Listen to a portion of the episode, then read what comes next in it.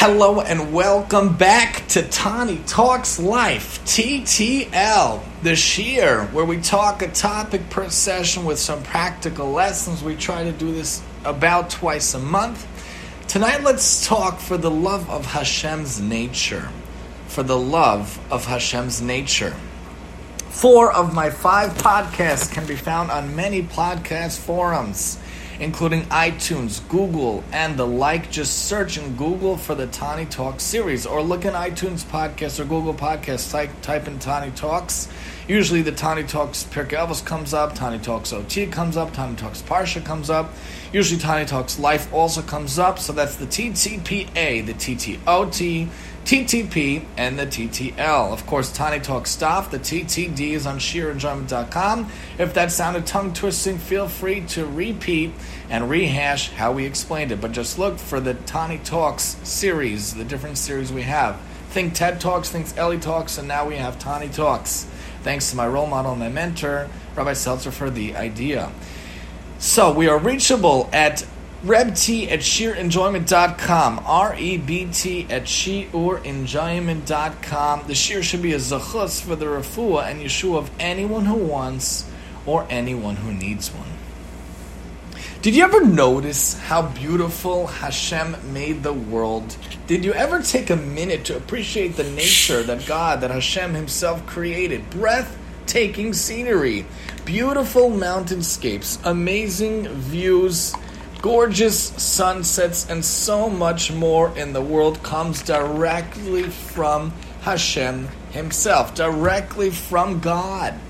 But how often do we stop and appreciate it? How often do we contemplate it, try to fathom its vastness? Sometimes it's important to literally stop, pause, and smell the roses, literally see the sights, soak in the beautiful nature made by Hashem. My wife and I used to go to different botanical gardens and parks in the past. Especially early on when we were dating and we met family. I remember going to the botanical gardens in the Bronx. What a fascinating, beautiful gardens. There's one in Brooklyn, New York, and the one in Bronx. New York Botanical Gardens are two of the best ones we've ever been to. On our trip to England, when we were first married, we went to a garden as well. On that same trip, when we went to Israel afterwards, what a beautiful trip. We stayed a few days in Netanya, soaking in the beautiful views, the water, the sun, and so much more. Throughout the years, we have tried to go to parks and gardens, especially with our kids especially if they're rambunctious, wild, and difficult. It's good for them to get out. Even recently, we've gone to a nearby neighborhood sometimes to see the to see the harbor here on Long Island with the water and the pretty scenery around. Just the other day, we went to the bay. We sat and we, we saw the bay. We saw the, the, the ships going by, some jet skis, and the nice cool air of the breeze just for the kids and, and, me and my wife to get out and appreciate the nature, get a little bit out of the house on a Sunday family day, besides for doing tons of chores. It's important to take in what Hashem created in this world and appreciate it. There's so many natural wonders Hashem made in this world. God made so many natural wonders in this world. Think about the Grand Canyon in Arizona. Think about the Ramon crater in Israel, a huge canyon. Think about the mountains of Hawaii, the volcanoes, and so much more. The vastness of the mountain ranges, so many things, the eight wonders of the world, so much more. Interestingly, in my humble opinion, the land of Israel is by far the most beautiful land in the entire world and contains many of the most beautiful creations by Hashem, by God, in this world, and contains all the elements, in my opinion. I see it as a micro picture of the world in terms of climates and features found around the world, all contained in one tiny land, the size of the state of New Jersey. It is compared to the size of the state of New Jersey. I've always yearned to live there, and we should be zocha to make it there one day. Me, my wife, and our kids may soon be me for me and my family and the rest of the Jewish people. A dream, a real dream. When we think about nature, we think about Israel, it seems that so much of it is contained in Israel itself. from the land to the products to everything in between. It seems it could be found in Israel. In fact, look at what the Gemara in Kedushin says. The Talmud says in Kedushin, which is the tractate about betrothal and marriage, 49b it says on Kedushin, the 10 kav, 10 keys of wisdom descended to the world. Eretz Yisrael, the land of Israel, especially the land of Jerusalem, took nine of them, and all the rest of the world took one. The land of Israel took nine keys of wisdom. The rest of the world took one. Ten kav of beauty, ten keys of beauty descended to the world. Jerusalem or Israel took nine, and all the rest of the world in its entirety took one. Ten keys of beauty descended to the world. Jerusalem or Israel took nine, and the rest of Israel the rest of Israel in its entirety took one. That's fascinating. Israel itself, Jerusalem itself, has nine kavs or nine keys of wisdom and beauty, while the whole rest of the world combined have one kav or one key of wisdom and beauty. How amazing is that? I tend to think that the land of Israel, really as a whole, has nine keys or nine kavs of beauty, while the whole rest of the world has one key. In its entirety, in my opinion, Israel has everything. It has all the ecosystems. I believe the land of Israel encompasses all natural, worldly, geographic beauty as well as spirituality. It contains so much of it. Even listen to Wikipedia. I don't I don't agree with everything Wikipedia explains when I typed in and looked up the geography of Israel, but we will take out what sounds very wonderful. The geography of Israel is very diverse with the, with desert conditions in the south and snow-capped mountains in the north. Israel is located at the eastern end of the Mediterranean Sea in western Asia. It is bounded to the north by Lebanon, to the northeast by Syria, to the east by Jordan, and to the southwest by Egypt. To the west of Israel is the Mediterranean Sea, which makes up the majority of the 270th kilometer or 170 mile coastline. Israel has a small coastline on the Red Sea in the south. Israel is divided into four physiographic regions. It's fascinating. This tiny country, this state the size of Jersey, has four physiographic regions. What other place has that in one tiny state? the Mediterranean coastal plain, the Central Hills, the Jordan Rift Valley, and the Negev Desert. In one day, think about this amazingness. I thought about this also when I was in Israel studying for two years. Some of the best years of my life before meeting my wife were studying in Israel for those two years. The country of Israel, in one quarter of a day, in six hours, you could go from the tip, the hot, hot area of Eilat, and you could go all the way to the north to Mount Hermon, the t- northern tip of the entire Israel, the snow capped mountains of Hermon. Is that crazy? In one quarter of a day, six hours, you can make it from Eilat, the southern tip of modern day Israel. Very hot there, a very beach town, a coastal town. You could go all the way to the north in the same country and have snow. Crazy. Crazy. Amazing. There are four physiographic regions in Israel. Israel is divided east west by a mountain range running north to south along the coast. Jerusalem sits on top of the ridge, east of which lies the Dead Sea Graben, which is a pull apart basin on the Dead Sea transform fault. The numerous limestone and sandstone layers of the Israeli mountains serve as aquifers through which water flows from the west flank to the east. Several springs have formed along the Dead Sea each an oasis, most notably the oases is Ein Gedi, beautiful stuff there, the water and whatnot, and Ein Bokek, Neve Zohar. Israel also has a number of areas of karst topography. Caves in the region have been used for many, many years as shelters, storage rooms, barns, and places of public gatherings. The far northern coastline of the country has some chalk landscapes been best seen at Rosh HaNikra. Also in the north, a chalk cliff into which a series of grottos have been eroded.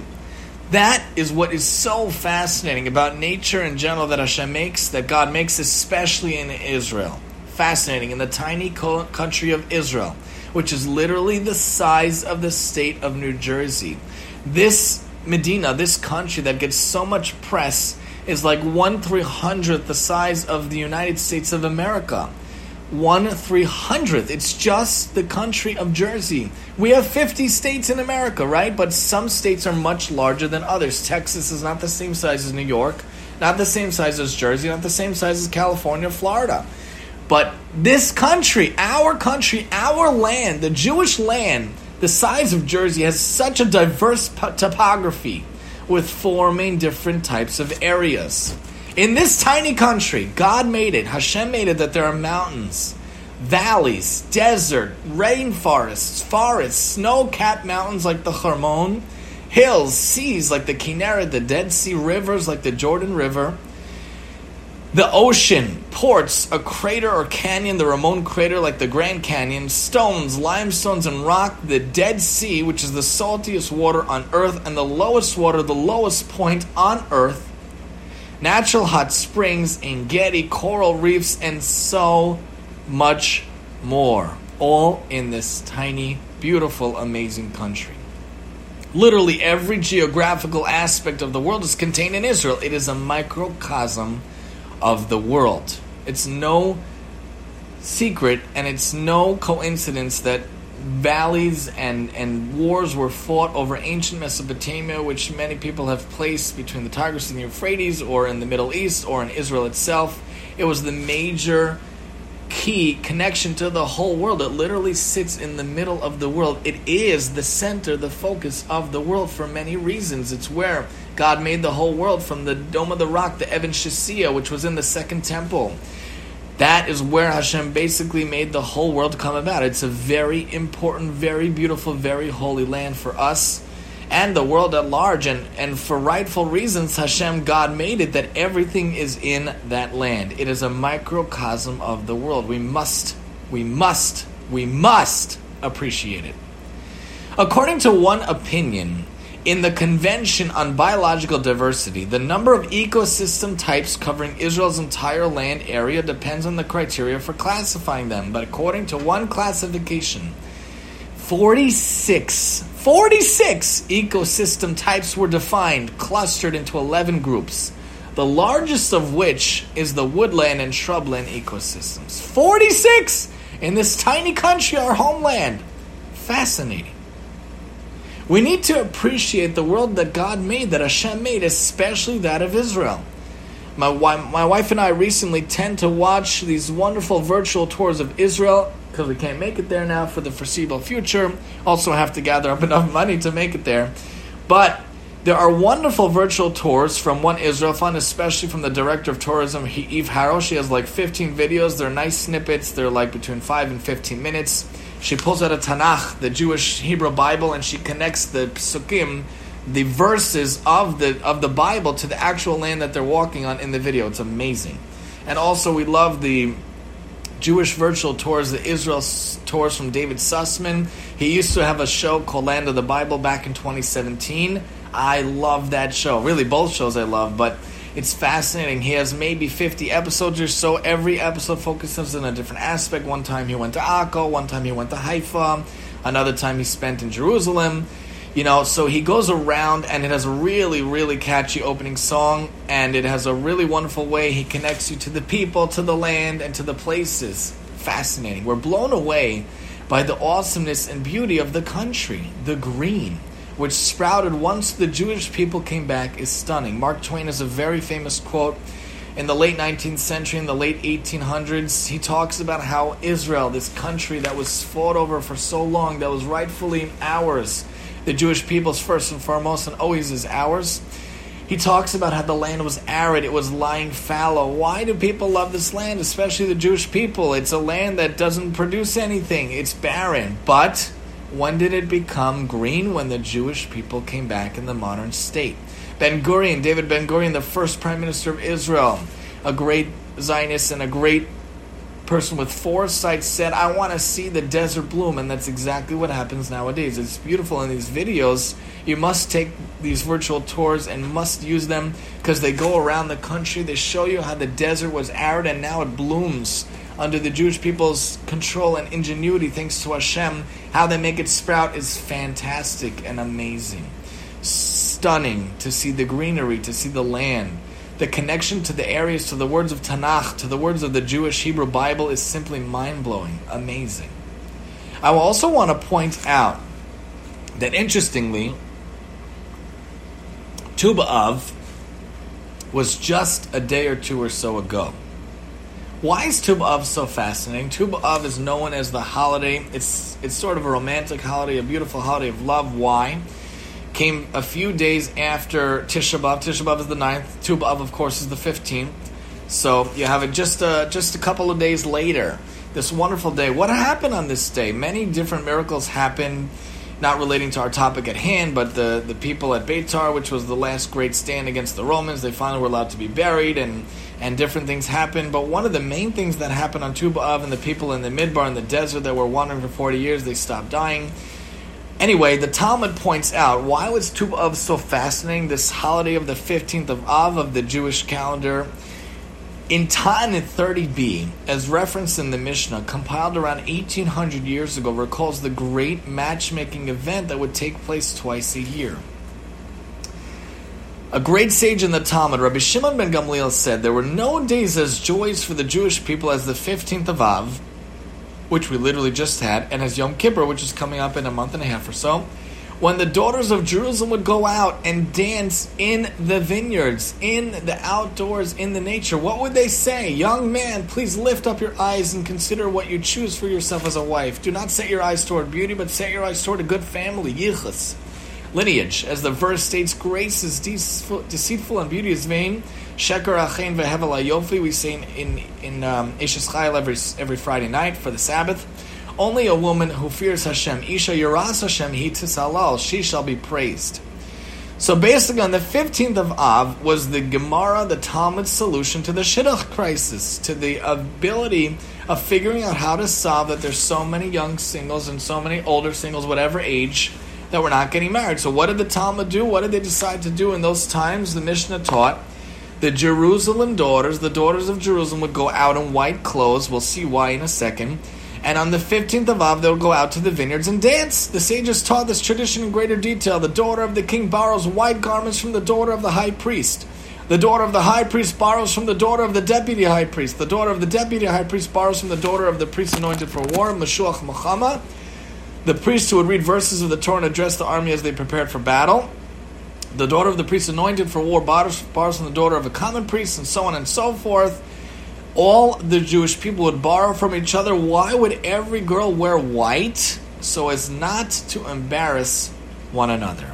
Everybody would dress simply so nobody would know how much money anyone has because that's not what's important at the end of the day.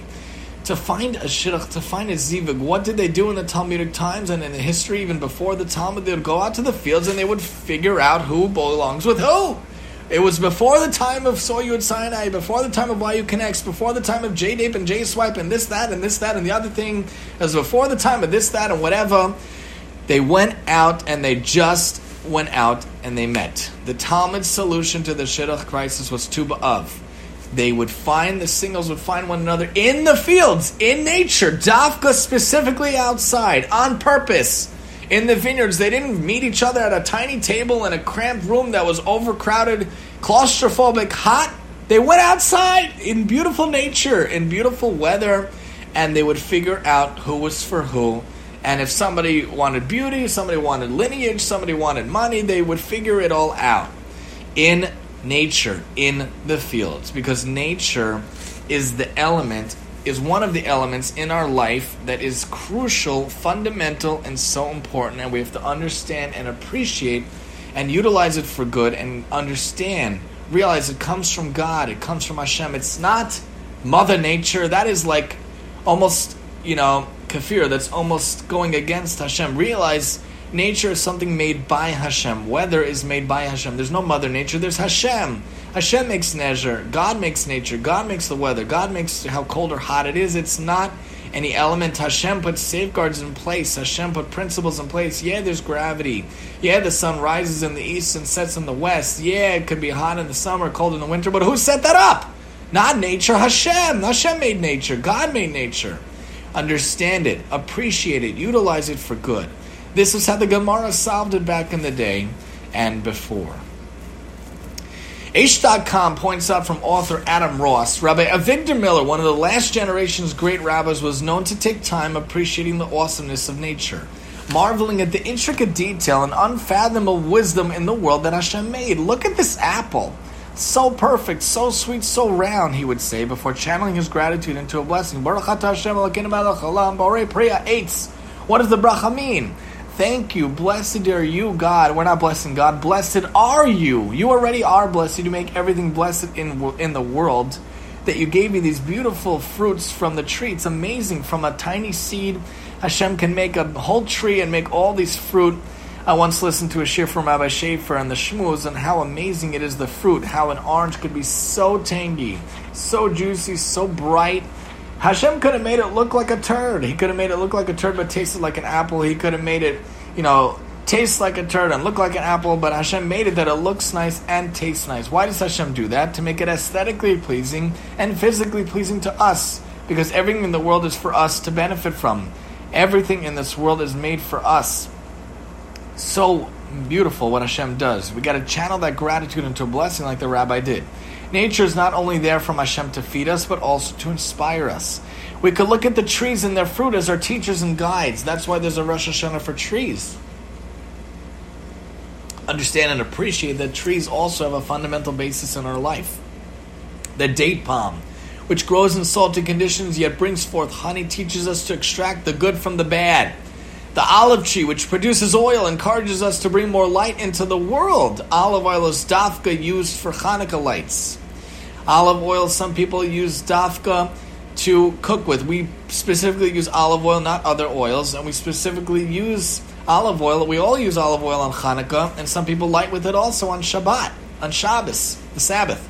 It encourages us to bring more light into the world. The grape, which is crushed before producing expensive wine or grape juice or sparkling grape juice, teaches us the value of humility. We all have periods of winter in our lives, times of darkness, coldness, and isolation. And that's why specifically Hanukkah comes, by the way, in the coldness, in the darkness of winter, the long, dreary winter months. I look forward to. I pine away for Hanukkah. It is my favorite holiday, Jewish holiday of the entire year. A comes in the winter months. It's hard to imagine ourselves back in a positive place. Hanukkah comes and lightens up the day for us, lightens up our house for us, lightens up our life. I wish Hanukkah was longer. It's a pity it's only eight days. I wish it was for much, much longer, but maybe we wouldn't appreciate it as much. But in any case, Hanukkah comes in the winter. In Israel, after four long cold months, most trees have lost their leaves, battered by the harsh winds and frost.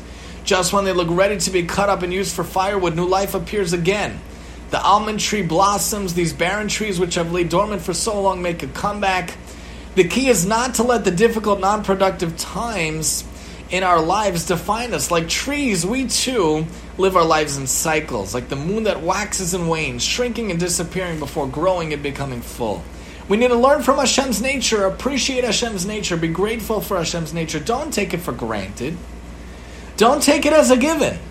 Those locked up, such as throughout the last year and a half, would be so grateful to be able to go outside and see it. And we miss being outside how wonderful it was to have a backyard during Corona, during COVID. Some people didn't have that. How wonderful to have a front yard during Corona. Some people didn't have that. How wonderful to have a balcony, to have a terrace. Some people don't have that.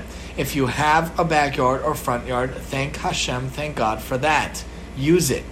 Appreciate it, not only during COVID times, in general.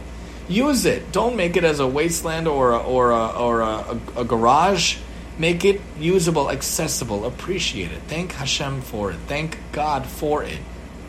If you're in a building, go on walks, go to nearby parks. Hashem, God, made nature purely for us to see it, to experience it, and to partake of it.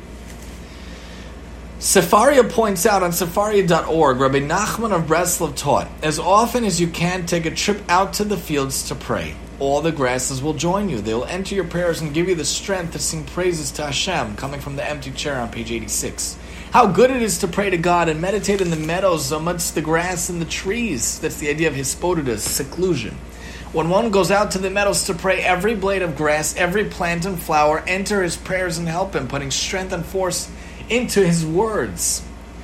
It is best to seclude yourself and meditate in the meadows outside the city. Go to a grassy field, for the grass will awaken your heart. Sichot Haran point out he would often ride, a person would ride to the outskirts of the city and take walks in the fields. This was for his health and for other reasons that only he knew. This is why I personally have loved davening outside amidst the crazy past year and a half we have had. Many of us were locked up for a long time, but when we finally got out and I finally found this outdoor minyan, this outdoor solution, amazing, it's so wonderful. It's a wonderful feeling davening outside to Hashem, amongst Hashem's nature feeling the weather, seeing the trees, davening to Hashem. During the week, there's a minyan in the backyard of someone's house, and I literally hear the bugs buzzing. I hear the winds rustling. I hear the wind moving throughout, and I can see, experience the vastness of Hashem's nature. And that's just in someone's backyard. On Shabbat, the shul has a tent outside. I literally can see the vast trees above the tent, around the tent. And before this tent, when we daven in someone else's huge backyard, and there were beautiful trees a beautiful landscape, and you could feel the pleasantness of the weather. It's really a wonderful experience to actually daven outside. We're cooped up, we daven inside. How inspired do we get? Yes, someone might have a beautiful davening, singing, dancing, but think about how much more inspired you could be davening outside to Hashem. Why do you think there is the idea of Hisbodedus from Rabbi, from Rabbi Nachman, from Breslov, and from people going outside? It's feeling Hashem, davening to Hashem, being involved in Hashem's nature, feeling the weather, seeing the trees, davening to Hashem, it is much more uplifting for me to dive into Hashem. You know, Rosh Hashanah Yom Kippur last year, we davened outside. It was so much more moving, so much more wonderful to me. The hours did not feel as long. The six hours or whatever of Yom Kippur davening didn't feel like that because I was outside with the nature. It really felt amazing. And I'm not trying to sound hippie-ish or liberal or whatever. I'm just telling you point blank literally, davening outside has been literally life changing. It's amazing. I kind of wish that there was always places outside of every shul to daven all the time for people who want to love the nature, who want to experience Hashem's nature, daven to Hashem outside with the minyan and, and the regular going about of the service. It reminds me of the idea of what my Jewish learning explains about Kabbalat Shabbat. In the 16th century, the small town of Safed, Sfas, located in the mountains of the Galilee in northern Israel, was a center of Jewish mysticism. Shlomo ben Moshe Halevi Alkabetz, Solomon ben Moses Halevi Alkabetz, was one of the many mystics who lived and studied there. On Friday nights, Alkabetz and his colleagues would dress in white, like Hassan and bridegrooms, and joyously dance and march through the fields outside town to greet the Shabbos which is depicted in both Talmud and in mystical texts as a bride and a queen. So they go out as the groom to greet Shabbos Hamalka, the Shabbos, the Sabbath queen. Around 1540, Alkabetz, a poet, composed a beautiful ode to Shabbos, very famously called Lecha Dodi, a beautiful poem to Shabbos, urging Jews to greet the Shabbos and extolling the virtues, her virtues of Shabbos. The Gemara points out in Shabbat 119a, the Talmud explains Rabbi Hanina. Rabbi Hanina would wrap himself in his garment and stand at nightfall on Shabbos Eve. And he would literally say, Come and we will go out to greet Shabbos the Queen. The Talmud from 1800 or so years ago said, Go greet Shabbos. What does that mean? Go out to greet Shabbos. What do you think that means? Rabbi Yanai put on his garment, and Shabbos even said, Enter, O bride, enter, O bride. Jewish Action, the website from the Orthodox Union and the magazine they put out throughout the year, with author Rabbi Adler, points out further.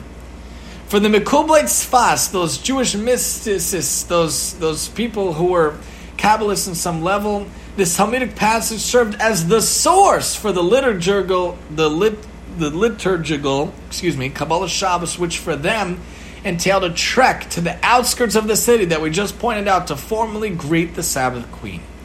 The field was thought to be the optimum venue for this reception because of its natural ability to promote an inner, contemplative mental state, as well as for its mystical associations. In fact, Rabbi Yitzchak Luria, the Ari HaKadosh, very famous, is reported as having formally invoked the image of the field by declaring at the outset, Bowu v'netze likrat Shabbos malkasa lechakal tapuchin kadishin.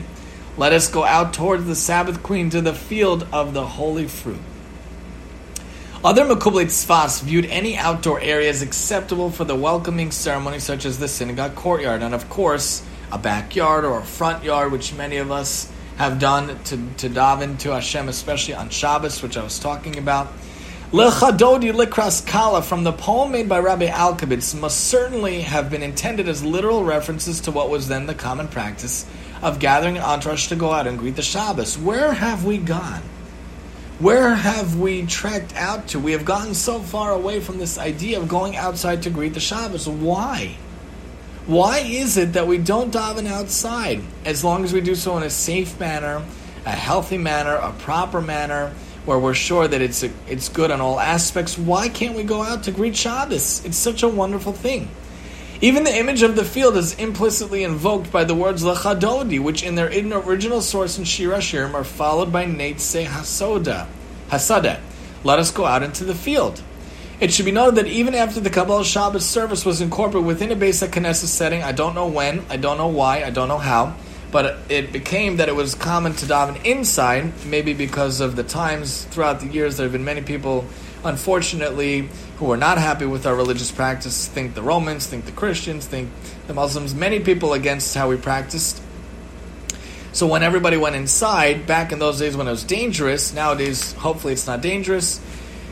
Back when it was incorporated inside, it was not unco- uncommon for the tzibur, the congregation, to recite the last paragraph of that beautiful Shabbos poem, the Sabbath poem, if not the entire service, outdoors in the shul patio. Nowadays, we don't even do that. You'll see what we do. The Aruch HaShulchan observes that in his time, this practice was all but forgotten. What remains was only the vestige of this ancient minhag, this ancient custom, was the widespread practice of turning to the rear of the synagogue, the rear of the shul at the recitation of Bo'i V'Shalom, at the last stanza of this beautiful Shabbos poem. Sabbath poem to symbol, symbolically direct our gaze westward, the direction of the setting sun, or backwards toward the door. That's what remains of greeting the Shabbos. That's what remains of greeting the Shabbos. Almost, almost, almost kaviyachal, embarrassing on some level to greet Shabbos in such a way that we just turn around to greet the Shabbos. Go outside. Go greet the Shabbos. Would you not greet the President of the United States, the Prime Minister, Hashem himself outside? Do we not escort guests outside? Do we not escort guests from outside to inside? We don't escort Shabbos outside? I wonder if there's a way that we could change this. I wonder if there's a way that we could fundamentally try to bring back these beautiful ancient customs to actually go out greet Shabbos, to actually go out and to daven on Shabbos, to actually go out and to daven during the week. Yes, you could still have the beautiful study halls and the Beis Knesset and the Beis Medrash, but why not have an outdoor minyan? Not just in one shul here and one shul here, and not just because of Corona, but to actually have one outdoor minyan at every shul to appreciate the beautiful nature of Hashem and to daven to Hashem in the nature as connected in some level to the shul. Rabbi Yitzchak Zev Halevi Soloveitchik Zatzal talks about just before the onset of Shabbos. After showering, before the onset of Shabbos, he would don a kapata, which is a type of garment, and sit on his balcony soundly awaiting the approach of Shabbos. At sunset, he would enter the house, check the clock to ascertain the precise moment of Shkia, nightfall, turn to face west, and enthusiastically exclaim, Bo'i v'shalom ateres bala! Bo'i chala, bo'i chala, bo'i chala, Shabbos Chadodi. He would then be seated and recite Psalm 92 and Psalm 93, which is Mizmor Shir and Hashem Malach. An important lesson to learn, regardless of how davening prayer happens, is that the theme is of welcoming royalty. Shabbos is no less royalty than the, the quote unquote royalty of the royal family and whatnot of nowadays. Shabbos should not just come upon us, we must actually anticipate it and welcome it. Too often, especially on the short Fridays during the winter months, it is easy to stumble into Shabbos without affording it a proper welcome. It behooves us to reclaim not only the idea of davening outside, but also the precious moments prior to Shabbos and to use them to the utmost. Rav Soloveitchik, the Rav Zatzal, often spoke of a phenomenon that he felt was lacking in American Orthodoxy and Orthodoxy in general around the world, that of the Erev Shabbos Yid, the the eh, the the the the onslaught of the Sabbath, the Jew who welcomes in the Shabbos, not just the one who partakes of Sabbath, but the one who partakes of the eve of Sabbath on Friday and before Sabbath. Rabbi J.J. Schachter spoke about this one time when we were in uh, by uh, by my in-laws, and it was a wonderful, wonderful idea, which is very connected, very similar to the idea here. The Erev Shabbos Yid, the, the, the eve of the Sabbath Jew, experiences the sanctity of Shabbos, the Sabbath, so deeply that he infuses his pre-Shabbos, his pre-Sabbath preparation with a unique aura of anticipation. How many people, how many of us actually anticipate, actually eagerly await Shabbos? I am so excited for Shabbos. It's coming. It's only five days away. Shabbos is coming. We're so happy. How many people are really happy, really happy that Shabbos are, is coming? How many people anticipate that Shabbos is coming? Be honest with yourself. Be honest with others. Are you actually excited for Shabbos? Are you actually anticipating Shabbos? Or is it that you say to yourself, and we're not judging, is it that you say to yourself, oh my gosh, it's Shabbos again? Again? I have to do this again? Or do we say, oh my gosh, it's Shabbos again? Yes! It's Shabbos again! When is it going to be Shabbos again? Do you feel sad when Shabbos leaves? Does a part of you feel ripped away from you when Shabbos leaves? That is a marker if you know that Shabbos is tied to your soul. That is a marker to know if you're really connected to Shabbos. Maybe if we greeted Shabbos outside, and we let Shabbos go outside, maybe we could be a little more connected to Shabbos. I can tell you on a very strong level, I do look forward to Shabbos. My wife and kids look forward to Shabbos. Thank God it's a beautiful, best time of the week. And how do we do that? We make it that there are certain things that are unique to Shabbos, right?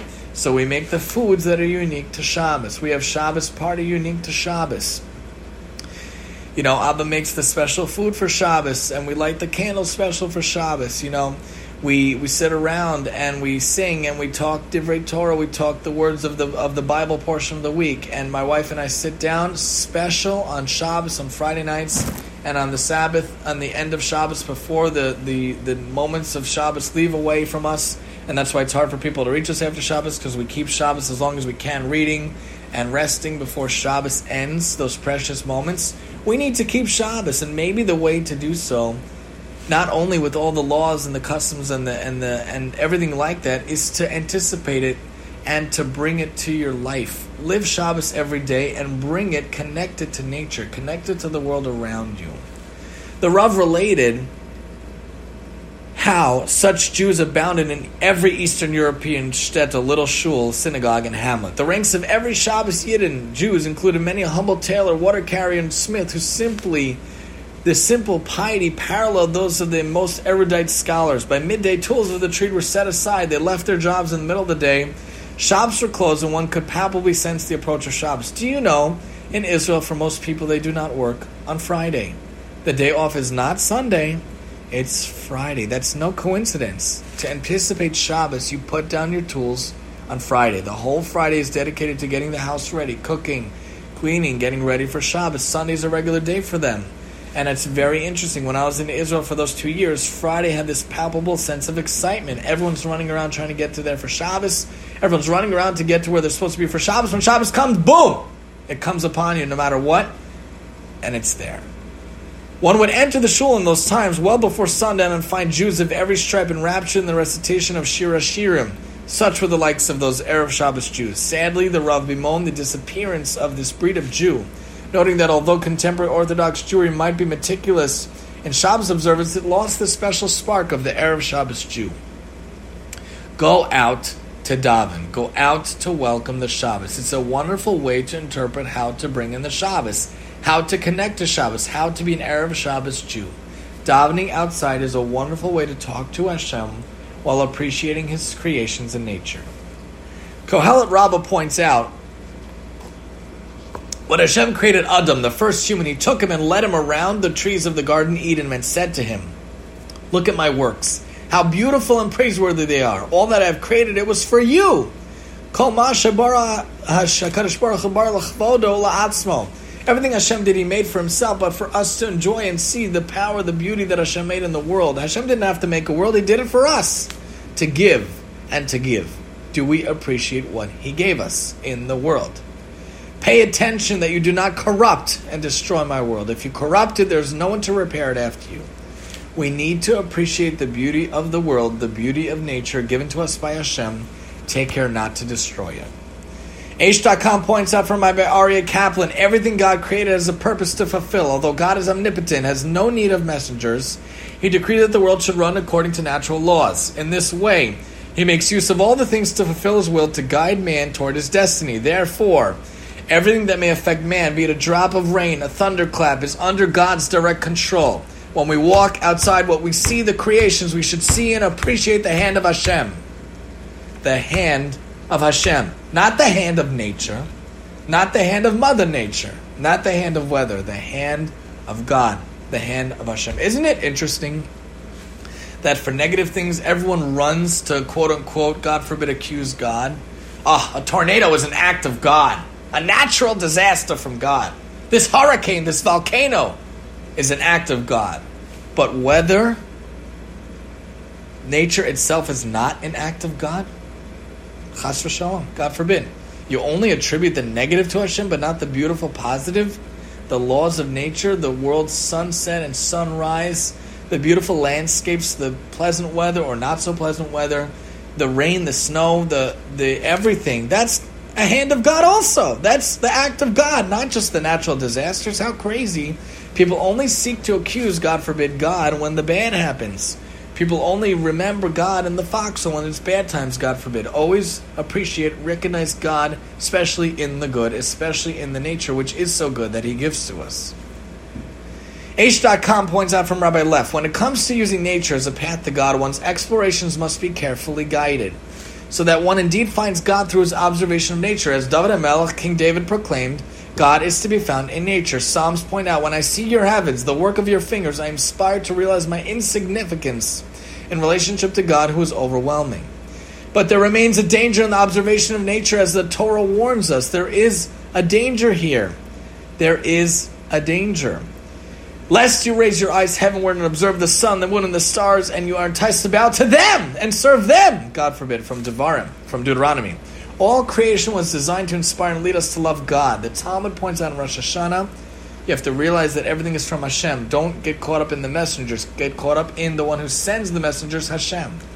The Talmud in Rosh Hashanah points out, on the fifth day of the week, we recite chapter 81 of Psalms. Sing out to God our strength, of our strength. For on this day, Birds and fish were created to praise God's name. Rashi explains it's not the birds and fish themselves which sing God's praises. Rather, when people observe the birds and fish, they give praise to the one who created them. Similarly, Perek Shira, the songs of various animals, plants, and inanimate objects, is explained by Rabbi Yosef Mitrani in his work Beis Elokim as referring not to utterances of these creatures and objects, God forbid, but to the responses the natural phenomena evoke in the human beings who observe and study them. The accessibility of nature to our physical senses is an important supplement to our knowledge of God. As physical beings, we're affected more by what we see, hear, touch, smell, and taste, which we call the senses, the kinesthetic aspect of involving ourselves in our environment, that by what we should know intellectually. But don't, God forbid, turn to anything but Hashem but God Himself. Don't think nature or science or anything as independent power. It all comes from Hashem, God, only God, only Hashem Himself.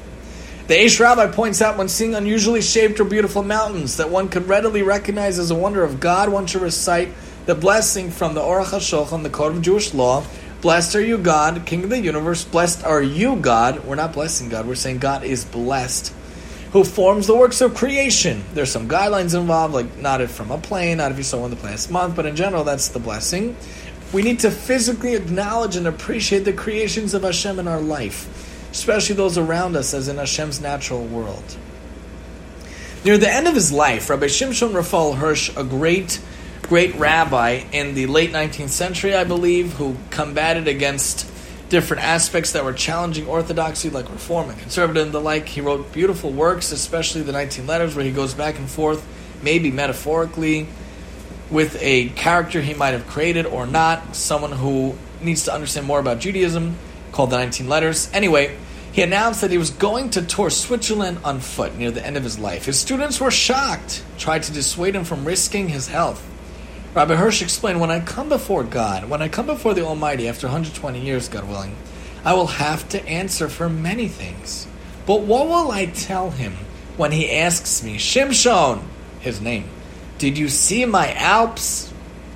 We are supposed to appreciate the wonders of the world. Make sure you do so.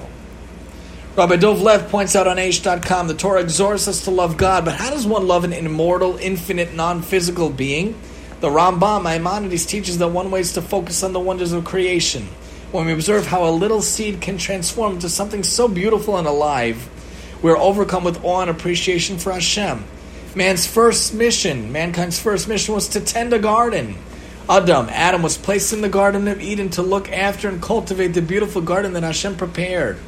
God first appeared to Moshe in a thorn bush because God wanted to emphasize, emphasize that even vegetative life is infused with the divine presence. The sages tell us that one should not simply enjoy the beauty of nature for its own sake, but use it as an opportunity to praise God for creating such beauty in the world. Some of God's most amazing miracles are happening right now in your own backyard. It is considered praiseworthy to plant trees for people to benefit from the shade, beauty, and fruit. The Talmud points out, which we will see the source itself a little later, Mirza uses the metaphor of a tree to illustrate the idea of being selflessly devoted to building a better future. An old man was planting a tree when a young person passed by and asked, What are you planting? The old man replied, A carob tree. That's foolish, said the youth. Don't you know it takes 70 years for a carob tree to bear fruit? That's okay, said the old man, just as others planted for me, I am planting for future generations. The Torah compares a human being to a tree. Ki Adam Eitz Hasada, we're going to look at. There's much that we can learn from trees. From their vibrancy, their growth patterns, their perseverance under difficult conditions. We had a whole mini Tani Talks Life about it the other week, which is on the Jewish podcast and on different podcast forums. Definitely worthwhile to understand perseverance under difficult conditions. We can learn that from the tree. Tree needs to be planted in the earth. The soil is not the only source is not only the source through which nourishment is absorbed, but also provides space for the roots to anchor firmly in the ground. True for people as well. To paraphrase the Talmud and Pirkei Avos, which we'll also see later a little bit, God willing, if you have many branches but few, re- few roots, a wind can turn your tree upside down. But if you have few branches and many roots, even if all the winds of the world were to blow, you will not budge from your place. Perhaps the most fascinating aspect of gardening in Israel pertains to the laws of the sabbatical year Shemitah, the seventh sabbatical year. The Torah says during the final year of a regular seven year agricultural cycle, the land of Israel must remain fallow and ownerless. During the Shemitah year, it's forbidden to plow, to plant, to harvest, to prune, etc. Whatever grows on its own may be eaten by anyone. The field's owner may not stop others from partaking. The observance of Shemitah imbues trust in God with an appreciation that the land produces fruit only because God wills it. Make sure to really plant your roots in the ground in a literal and figurative way, appreciating and using Hashem's nature, using your own nature to put roots in the ground through doing mitzvahs and Torah learning throughout your days to really appreciate that nature. The Aish Rabbi also points out that the delicate balance comes from Devarim. When an army surrounds a city, prepares to use a tree as a battering ram, the Torah says that a fruit bearing tree may not be used for this purpose. We'll see the source a little bit later. If one uses the fruit bearing tree, then the fruit will be needlessly destroyed since the same objective could be accomplished with a tree that does not bear fruit. On the other hand, a person may cut down a fruit tree for some constructive purpose, Maimonides points out. This encapsulates the Torah perspective on the environment. While we may use the world for our needs, we may never irresponsibly damage or destroy the environment. Needless destruction is called baltashches. Don't needlessly destroy things. Take care of the world around you. Take care of Hashem's nature around you. Even your Dalit Amos of the world in your front and backyard. This is why we oftentimes have people help tend to and look after our property, especially us in our house. I need a gardener to help me to tend to and look after my front yard and my backyard I try to take care of stuff inside the house. I need help outside the house. Listen to these facts from a fact sheet about Israel from Aish.com in 2013. Clean tech. Israel is ranked as the second highest clean tech country in the world, according to the WWF, the World Wildlife Fund. Solar energy. Over 83% of Israeli homes use solar energy for hot water. Highest percentage in the world. Green energy. Israel is the first country to host a national electric car network. Water management. Israel's reverse osmosis faculty facility in Ashkelon is the world's largest water desalination plant. Water conservation. Israel treats 92% of its wastewater and reuses 75% in agriculture, the highest rate in the world. Agricultural technology. An Israeli company pioneered the use of drip irrigation, fascinating in agriculture, helping to implement it throughout the developing world, especially in the desert in Israel. Thanks to the balanced diets and the latest scientific innovations, Israeli cows produce more milk per cow than any other in the world. An Israeli company based in a religious kibbutz is the world's largest producer of natural pesticides pesticides. Marine and coastal environment. Israeli scientists developed a bacteria that eats petroleum, helping clean up oil spills on land and sea. Environmental planning. Israel is one of the two countries in the world in which deserts are shrinking rather than expanding. Amazing. Air quality. Israel's CO2 emissions are 11.2.02 per capita, half that of the U.S. Reforestation Israel is the only country that entered the 21st century with a net gain in its number of trees, even more remarkably, in an area that's mainly desert. In the past 50 years, Israel has planted over 260 million trees and recycling. Israelis recycle 20% more of their plastic bottles than Americans, even though they only started recycling 10 years ago, before 2013. Now, isn't that just truly remarkable? The world should learn and look from the good Israel does focus on just that. I want to give some stories to help depict the idea of nature, how we can appreciate or interact with it. Listen to these stories from Aish.com and Nesanel Safran. I apologize in advance. We're going to go a little over this week because we have a lot of material to share with you. Thank you for staying with us and staying tuned. So these stories come from Aish.com and Nesanel Safran. The author explains As a kid, sometimes one of the nicest things about being away at Camp Wallaby, he explains, is the quiet. Probably made up that name.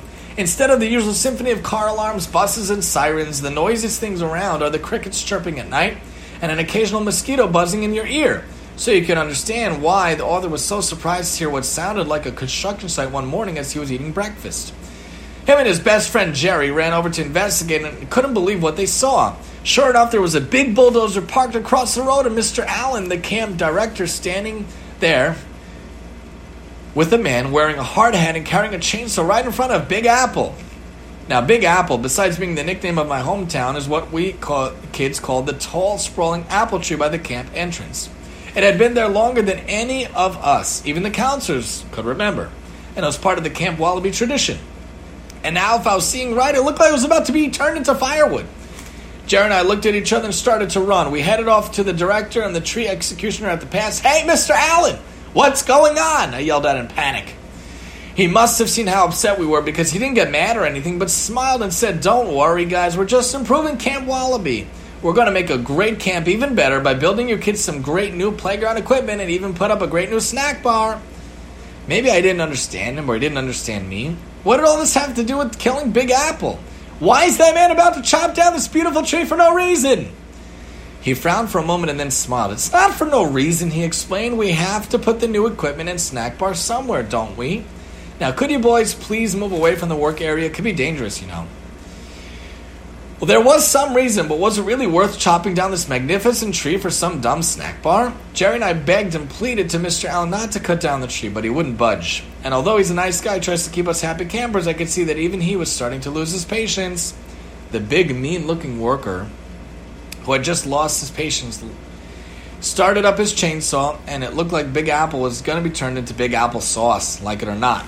But then I got an idea, the author says. Mr. Allen, what if we took kids on a vote and decided we'd rather keep the tree alive than all that new stuff? Would you be willing to change your mind?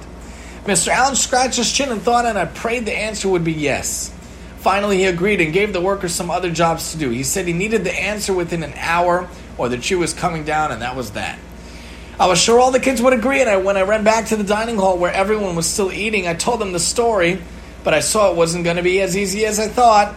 A snack bar sounds pretty good to me, said Big Ed, munching on a donut.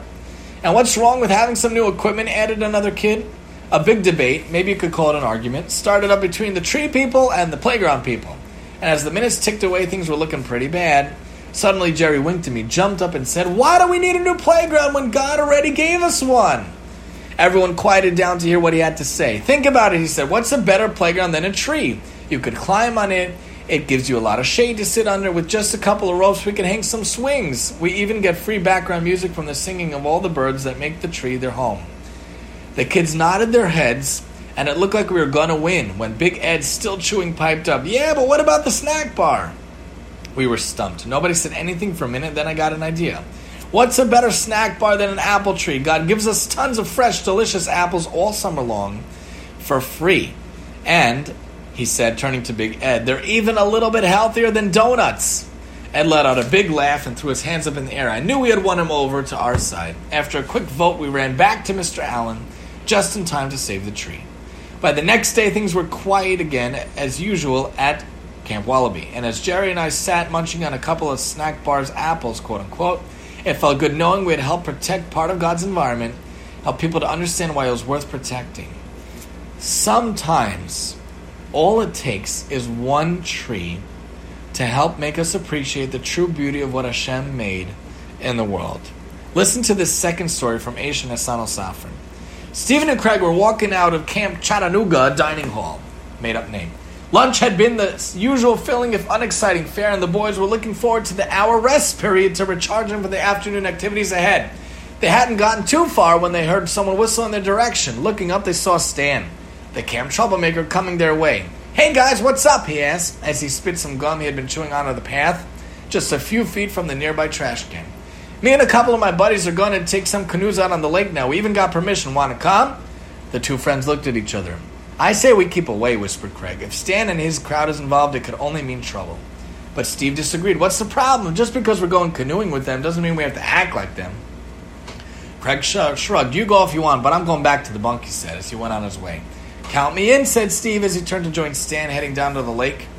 The boys grabbed the canoes and paddled out into the shiny blue green waters. Steve was having fun. This is great, he thought. Suddenly he heard, a, he heard a loud splash, followed by wild laughter. Quickly, he turned his head and saw that Stan had dived out of his canoe into the middle of the lake. Whoa, thought Steve. We're not allowed to do that. The counselor had told us how dangerous it was. But soon one splash followed another until all the boys except Steve had jumped out of the canoes. The boy felt left out. At first, he stayed put, but then when he saw that everyone seemed to be having so much fun, he also jumped out of the canoe. Just then, the supervising counselor pulled up in a rowboat and started yelling at everyone jumping in the water Get back in your boats! Turns out that besides tipping the canoes, the boys didn't even get permission to go out in the canoes in the first place.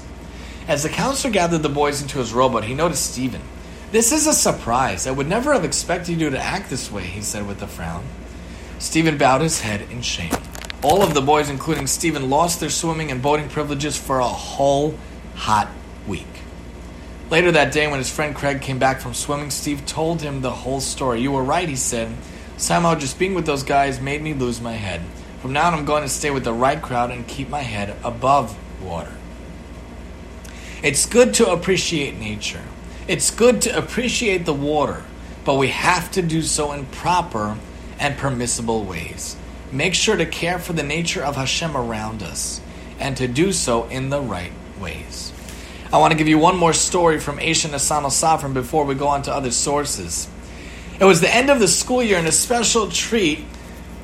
Mrs. Glass, the nature and ecology teacher, decided for the special treat to take her class on a hike through the Blue Ridge Nature Reserve. She told the students they had permission to bring back one small object each that would help them to remember the experience and asked them to save it for a show and tell presentation when they got back to school. It was an unbelievable trip. It had been a warm and rainy spring, which had caused the many types of plants and wildflowers to bloom into a dazzling array that made parts of the valley look like a giant flower bouquet. The rushing streams that followed the trail and the small waterfall at the end of the hike gave plenty of pure, cool water to refresh the kids' spirits for the bus ride back to school. On the way home, several of the girls were chatting about the trip. The topic of the show and tell came up. What did you bring back, Laura? asked one of her friends. The girl adjusted her glasses, opened up her tidy carry bag, and pulled out a neatly folded piece of paper. She spread it out on the seat next to her. They had some of the brochures at the entrance to the park, she explained. This one lists all the park's facts and figures, including all the trail's elevations. It even has a small map. What better way to remember the trip? She added with a, smite, with a tight smile as she refolded the brochure. Well, maybe for you there's no better way, but for me, this said it well, offered Sharon, the girl in the next seat. She opened up the faded denim pouch she always carried and pulled out a small pine cone. She brought it to her nose. Mmm, she said. Just one smell brings me right back to that incredible forest. Just then, another girl, Ruth, cut in with a faint wave of her hand. It's nice, she admitted, but I think you both missed the boat. She reached into her blue and green Save the Earth tote bag and pulled out a crushed Pepsi can. What's that? asked her friends. Didn't you notice there were tons of these things just off the side of the trail? Ruth asked. Even in a nature reserve, people just have to litter. This can is going to remind me to fight even harder against pollution. After all, this is an ecology class, isn't it? Suddenly, the girls realized that Debbie, the teacher's assistant, had been watching their little show and tell preview. The older girl t- tried to turn her head away when they noticed her, but it was too late. Come on, Debbie, you decide, said Ruth. Which of us picked the best thing for show and tell? Debbie blushed and tried to change the subject, but the girls wouldn't let her off the hook. Finally, she looked at them warmly and said they were all perfect, but this answer seemed to satisfy no one. Really, Debbie, said Laura, how could they all be perfect? That's statistically impossible. The older girl held back a smile. What I mean is that Mrs. Glass asked each of you to bring something back that had special meaning for you, and that's what you did. Each of you, from your own way of looking at things, fulfilled the assignment perfectly. Knowing each of you, I think you each chose just the object that will help you remember and appreciate nature and the nature reserve. The friends Drake and Webby, Jebby's words with a smile. Just then, the bus pulled into the school parking lot. The girls filed off the bus each with her perfect object and a little bit wiser from the trip home. We should appreciate Hashem's nature and truly care for it as best as we can. Throw out your trash, tend to the front and backyard, even if that means hiring a gardener like we do. Make sure to get out and see and feel the beauty of the world Hashem gave us. Talk to Hashem outside. Even try to daven outside if you can. For me, it has been a total game changer to daven outside. A beautiful feeling. Make sure to go to parks and gardens, to the water and the trees, and appreciate the nature Hashem made. See what Hashem gave us and truly treasure it, never taking it for granted. If we can appreciate the world, tend to the world, care for the world, maybe we could finally bring true peace in the world and usher in an amazing time period for all of the world. We need to do what we can to get involved in appreciating the world every single day. And I want to show you some other sources. We talked about before if you wage war against the city from Devarim, and you besiege it for a long time, don't destroy its trees, don't wield an axe against them. You can eat of them, but you must not cut them down.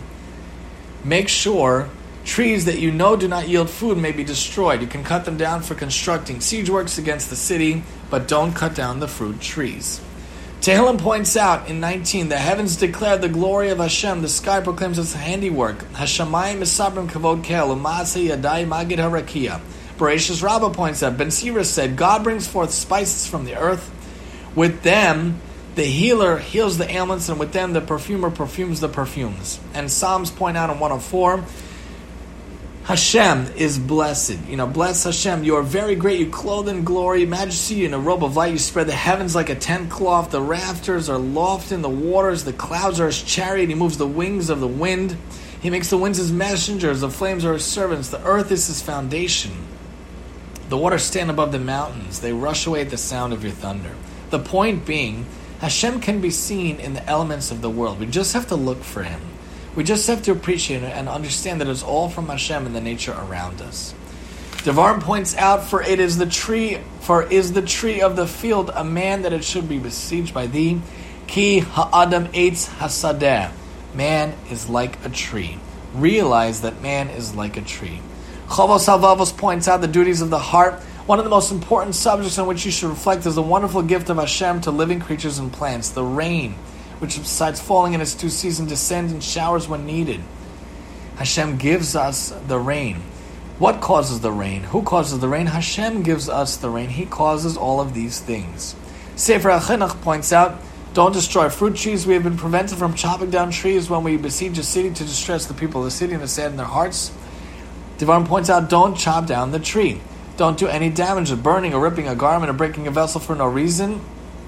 The root of the commandment is well known in order to teach our souls to love good and benefit and cling to it. Through this, good clings to us. We will distance ourselves from all bad and destructive things. This is the way of the pious and people. They love peace, are happy for the good of creatures, and to bring close to Torah. Don't destroy anything in the world. The idea of Baal Tashchis. Don't waste, don't destroy, don't cut down, especially unnecessarily for no reason. And that's the point. Make sure to be a builder, not a destroyer, especially of the environment and earth around you.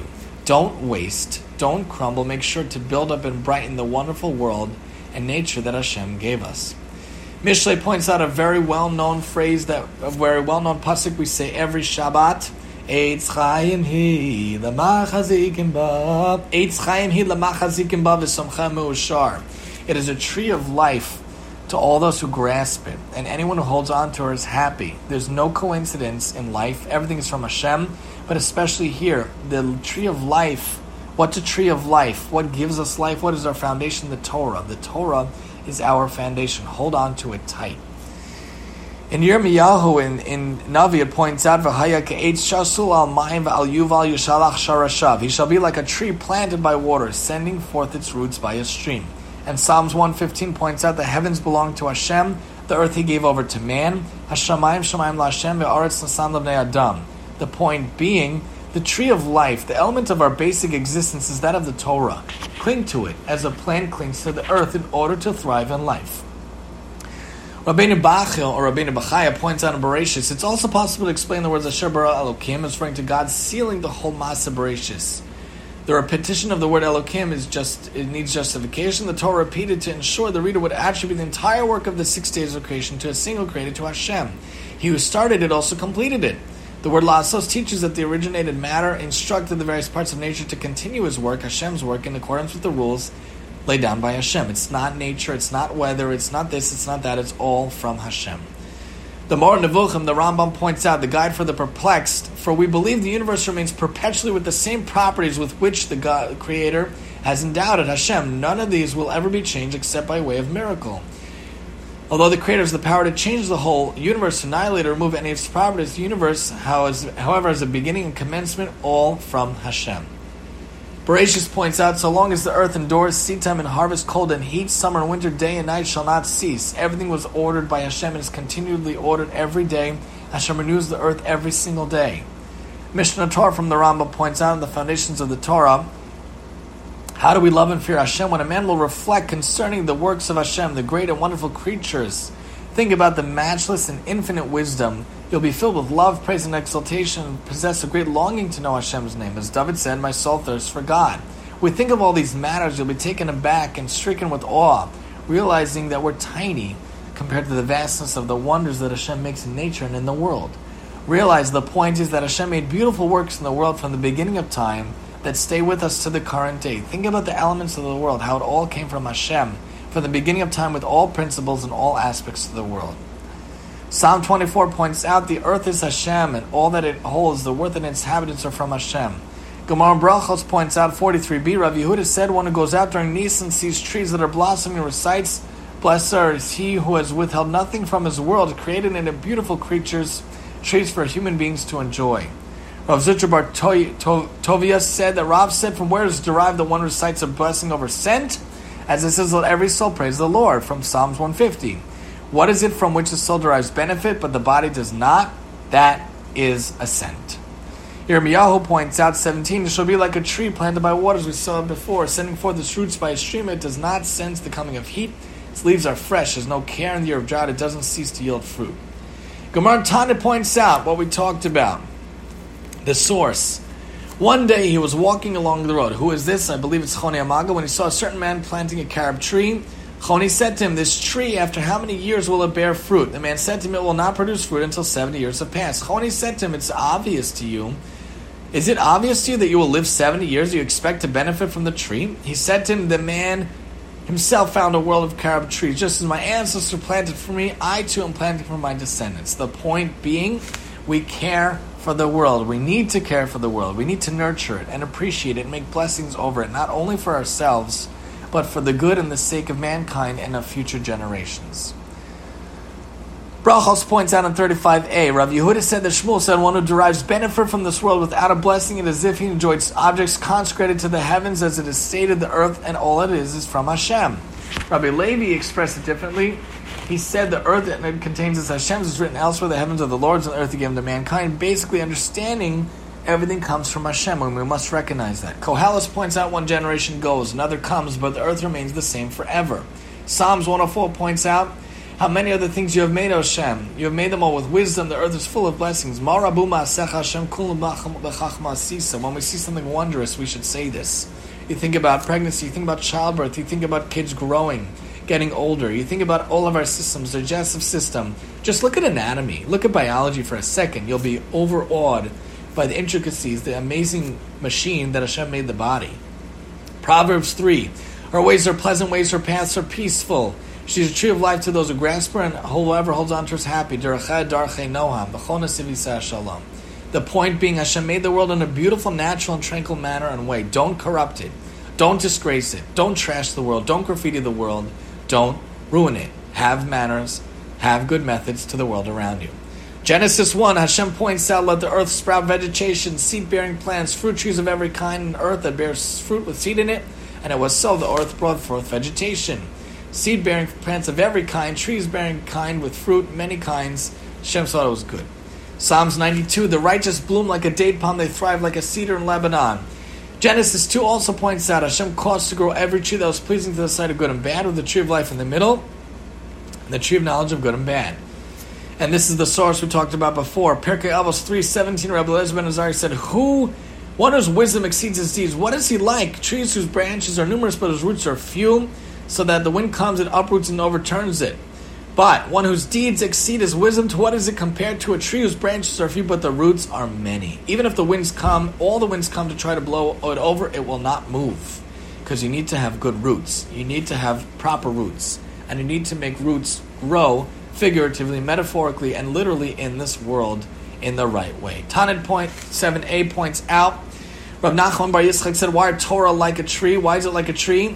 It is like a tree to those who lay upon it to teach you that just as a small piece of wood can ignite a larger piece, so too minor Torah scholars can sharpen great Torah scholars, enable them to advance in their studies. This is what Rabbi Hanina said. I've learned much from my teachers, more from my friends, but from my students, I have learned more than everyone else. The point being, be that person that could be a seed for change. Be that person that has such good, strong roots in the earth that will not be t- toppled over by the surrounding evil. Be strong. Be a tree of Torah a tree of Torah, strength, caring for the people in the world around you. Just a few more sources, but Midbar Rabbah points out a righteous person will flourish like a date palm. No part of the date palm is wasted. Its dates are eaten, its young branches are used for ritual blessing of the lulav, its fronds, fronds cover the sukkah, its fibers make ropes, leaves are for slaves, sieves. Everything is used. So too there are none worthless in Israel. Some are versed in the Bible, some know Mishnah, some are masters of Agada, Others do good deeds, still others promote social equity. Psalms 1 right away points out Happy is the man who has not followed the counsel of the wicked. Teaching of the Lord is his delight. He studies day and night. He's like a tree planted beside streams of water, which yields its fruit in season, whose foliage never fades, and whatever produces thrives. Sukkah 45b also points out, Rabbi Levi points out, the rationale for the opinion of Rabbi Yochanan ben Broka is not based on a verse. It's the custom to develop to express praise for the Jewish people like a date palm. Just as the date palm has one heart, branches do not grow from its trunk, but rather the trunk rises and branches emerge at the top. So too the Jewish people have one heart, directed toward their Father in heaven. We should be zocha that we always all have one heart. Ahavat chinam, free love for all Jews. Pirkei Avos 3 7 says, Rabbi Eliezer Bartosa says, Give of him that which is his, for you and that which is yours is his. Understand, everything is from Hashem. It's good to study nature, to see nature. How fine is this tree? But if you're studying something else and get distracted, that's not so good. Meaning the point is use all of your elements to nourish the surroundings and the world around you. Don't waste any seed of talent. Use all of your being and qualities to enrich the world around you with any capabilities and any nourishment you can offer to the world around you, especially to the people in your life or not in your life yet. Just the last few sources, Yecheskel 31 points out Assyria was a cedar in Lebanon with beautiful branches and shady thickets, lofty stature, and its top among leafy trees. Interesting to think about Yonah. Yonah's coming up in a week and a half or in a, in a, month and a half or so on Yom Kippur, we read Yonah and Mincha. Why? It's an element of tshuva. Yonah said five words to Ninveh, five words like Be'od Arba'im Yom Ninveh Tipol or something like that. And you know he was upset because the Jews weren't repenting, and Ninveh is going to repent. The Jews are not going to repent. It doesn't look good.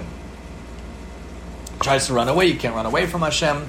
In the end of the day, Yonah left the city, found a place east of the city, found a booth there. He sat under shade until he could see what happened in the city. Hashem gave, gave him a ricinus plant which grew over Judah to provide shade Jonah, to provide shade for his head, save him from discomfort. Jonah was very happy about the plant. But the next day, at dawn, God provided a worm which attacked the plant. It withered, and the, the plant went away. Well, the sun rose, God provided a very deep, very, very intense wind. The sun beat down on Jonah's head. He became faint. He begged for death, saying, I'd rather die than live. God said to Jonah, Are you so upset about the plan? He said, Yes, so deeply I want to die.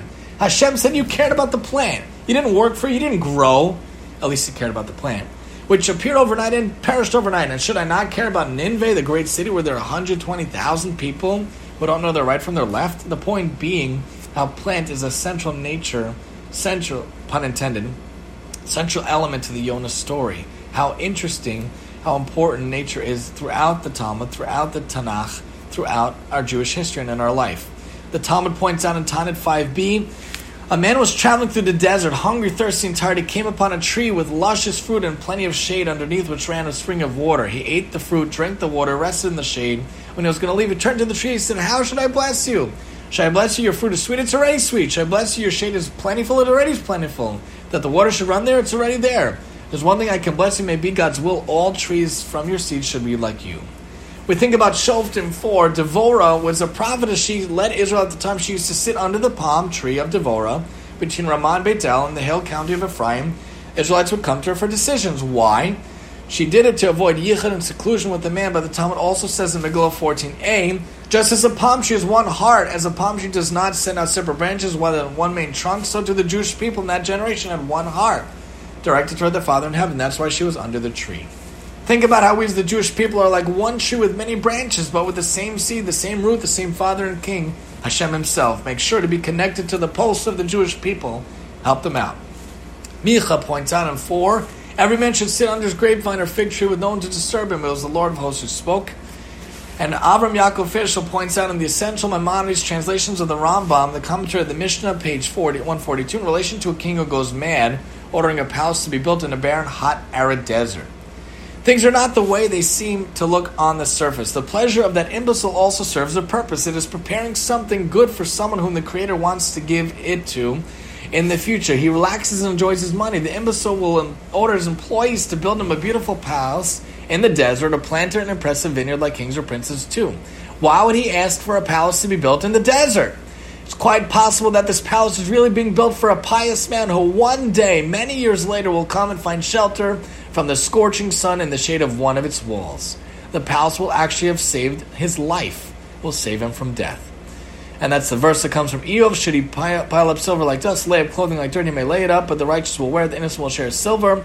Or one day a cup of wine from that vineyard will be used to make a medicine called triaka, which will save the life of a perfectly righteous man who was bitten by a snake. This is Hashem's way. This is his wisdom which he directs nature for you planned ideas for long ago, fulfilled in its steadfast faithfulness from Yeshaya. Think about how even one tree, one plant, one building can be structured or made literally to help even one Jew, like in the Yonah story in the parable of the Rambam. Every creation Hashem made for us was to benefit us, to help us, to guide us, appreciate and love the nature around us, to truly care of it as best we can. We're going to wrap up the points and sum up. Thank you for staying with us a little longer than usual. Hashem can be seen in the elements of the world. We just have to look for Him, appreciate Him, understand that it's all from Hashem and the nature around us. Make sure to be a builder, not a destroyer especially of the environment and earth around you. Don't waste, don't crumble. Make sure to build up and brighten the wonderful world and nature Hashem gave us. The tree of life, the element of our basic existence, is that of the Torah. Cling to it as a plant clings to the earth in order to thrive for life. Hashem made beautiful works in the world from the beginning of the time that stay with us to the current day. Think about the elements of the world, how it came from Hashem from the beginning of time with all principles and all aspects to the world. We need to care for the world, nurture it, appreciate it, and make blessings over it, not only for ourselves, but for the good and for the sake of mankind and future generations. Hashem made the world in a beautiful, natural, and tranquil manner and way. Don't corrupt it, don't disgrace it, don't trash it, don't graffiti it. Take care of the world in proper manners and proper methods. Be that person that can be a seed for change. Be that person that has such good, strong roots in the earth that will not be toppled over by the surrounding evil. Be strong, a tree of Torah strength, caring for people in the world around you. Use all of your elements to nourish the surroundings and the world around you. Don't waste any seed of talent. Use all of your being and qualities to enrich the world around you with any capabilities and any nourishment you could offer to the world around you, especially to the people in your life or not in your life yet. Think about how we as the Jewish people are like one tree with many branches, but with the same seed, the same root, the same Father and King, that of Hashem Himself. Make sure to be connected to the pulse of the whole Jewish people and help them out.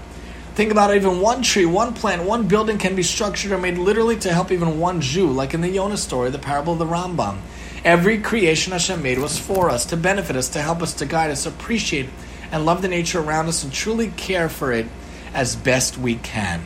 We need to truly acknowledge and thank Hashem for the wonderful nature and the wonderful world He gave us.